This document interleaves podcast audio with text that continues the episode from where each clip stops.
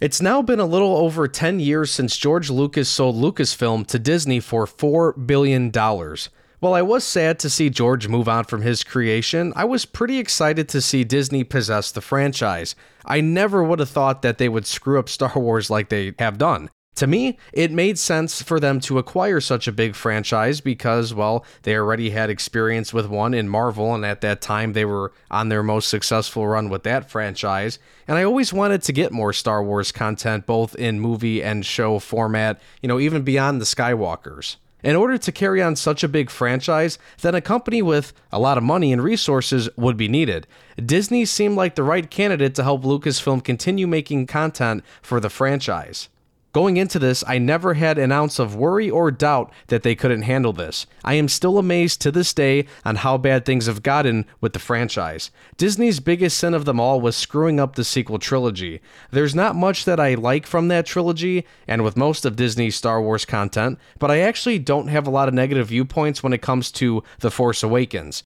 Disney Star Wars actually started off kind of good. The Force Awakens, well, there are some, you know, critiques you could have of it. It wasn't that bad of a movie. And then after that, like a year later, you get Rogue One, which is some people say, and actually is for me too, is one of the greatest Star Wars movies ever made.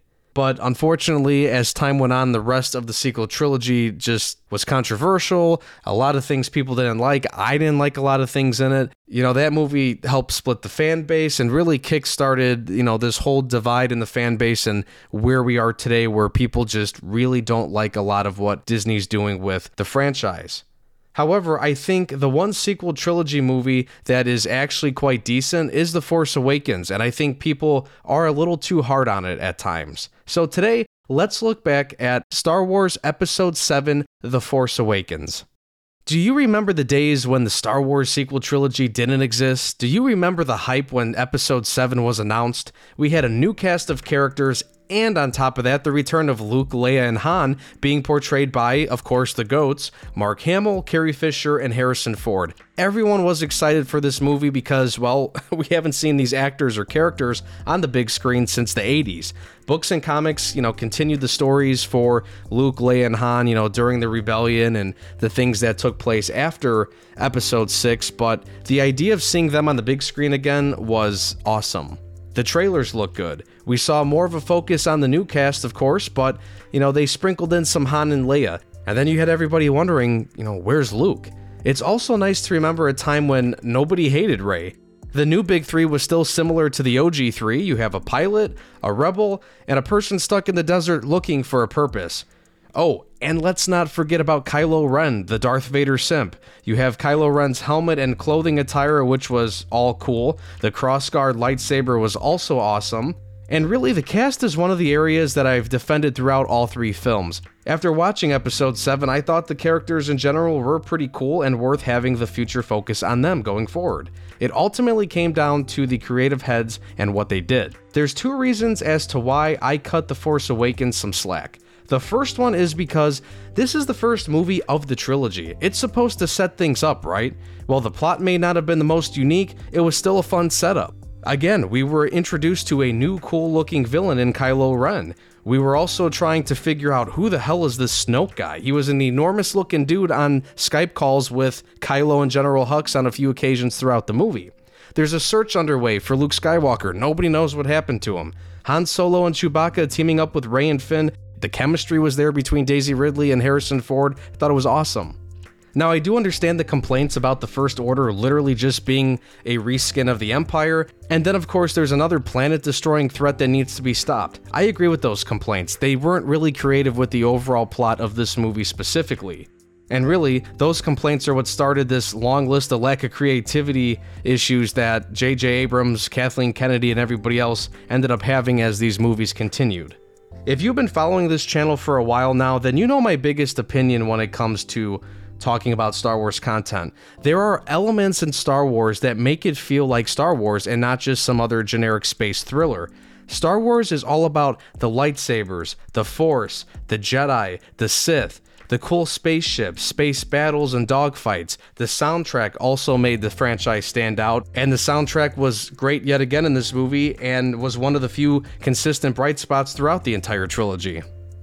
The Force Awakens actually did a good job of introducing Star Wars to new fans and also appealing to the old ones. And it goes beyond just the characters, but some of the lore as well. Maz had the legendary blue Skywalker lightsaber, which was lost in Episode 5 when Vader cut off Luke's hand. How did she get that? Kylo had his grandfather's old burnt helmet. How did he get that? The First Order appears to be the new Empire. How did they get in the power?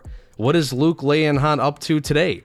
Will Finn be the next Jedi after fighting with the lightsaber? Who is Rey? Is she a Jedi too? Is she truly a nobody or a somebody? All of these questions were interesting to have in this movie and made me excited to see how they would go about fleshing out this story and finding the purpose for each of these people. These were good questions to have.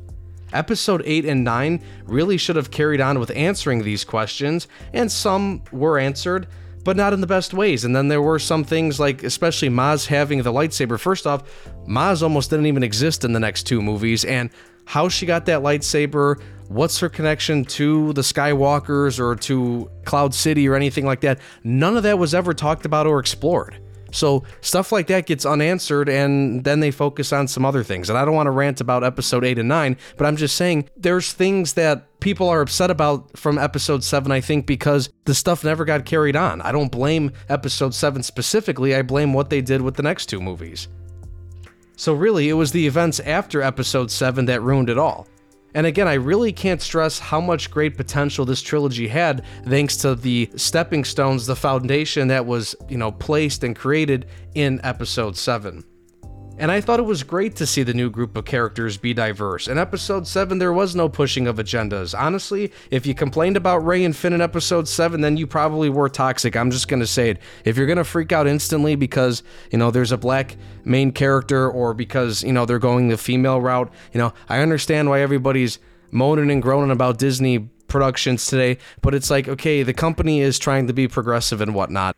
And in that movie, I don't really think there was much to make you hate Rey other than the fact that she had amazing lightsaber combat abilities. Yeah, that was, you know, kind of pushing it. But other than that, I don't think Rey really was controversial. And Finn had a great setup to be a great character. And then again, another one of those things set up perfectly in episode 7 and then absolutely tarnished by the time you get through the next two movies.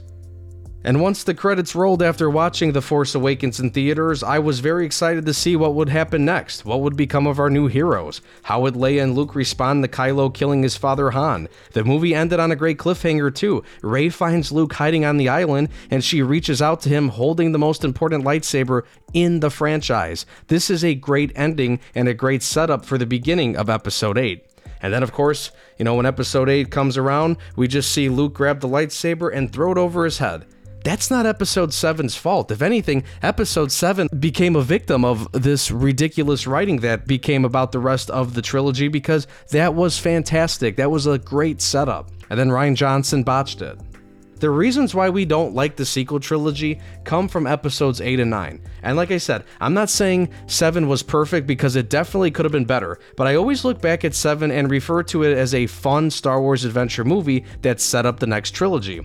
There's a lot of great and memorable moments in episode 7. I'll list off a couple here. You have Han Solo's death from his own son, very emotional. You have Kylo Ren's introduction at the very beginning of the movie, which was badass.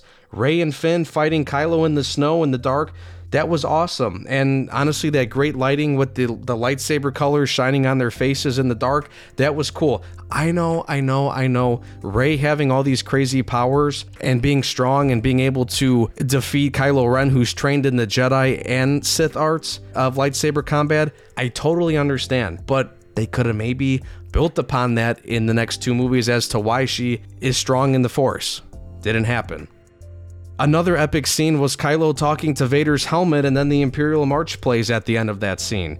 Again, I'll just point out again the great cliffhanger ending with Luke and Rey on the island with the lightsaber. Then you have Han and Chewie entering the Falcon for the first time in a long time, and then Han saying, Chewie, we're home. Another emotional scene. BB 8's little thumbs up with Finn. Quick, short, but cute and funny. And then lastly, one of my other favorite moments was when Rey and Finn were piloting the Millennium Falcon and trying to escape the First Order on Jakku. So, in my opinion, Episode 7 is a fun Star Wars movie that provided the sequel trilogy with a lot of good content to expand off of. There's a lot of memorable moments and enough Star Wars elements and lore to make it a very good film. It's not perfect. The overall plot for that movie specifically could have been a lot more creative and not feel like episode 4 again, but this movie is nowhere near as controversial as the other two. Episode 7 is the only movie out of the three that I can watch today without getting frustrated. Tell me what you think in the comments, like the video, and subscribe for more. I have a bunch of Star Wars videos on the channel, so if you're new, go check out those as well. You can also find me on Twitter and TikTok, Twitter at analyze this underscore YT, and TikTok at analyze this 54 underscore YT. I highly recommend you check me out on TikTok because I take clips from my videos and put them on there, and people love discussing you know, they hate my takes or they start arguing with each other on there. It's one of the coolest places for me to actually get a community going and get people talking about, you know, these clips and these little things I bring up in videos. So go check me out there. Also, if you'd rather listen to this as a podcast format, I'm also on Spotify now under Analyze This Podcast. Thanks again for watching and take care.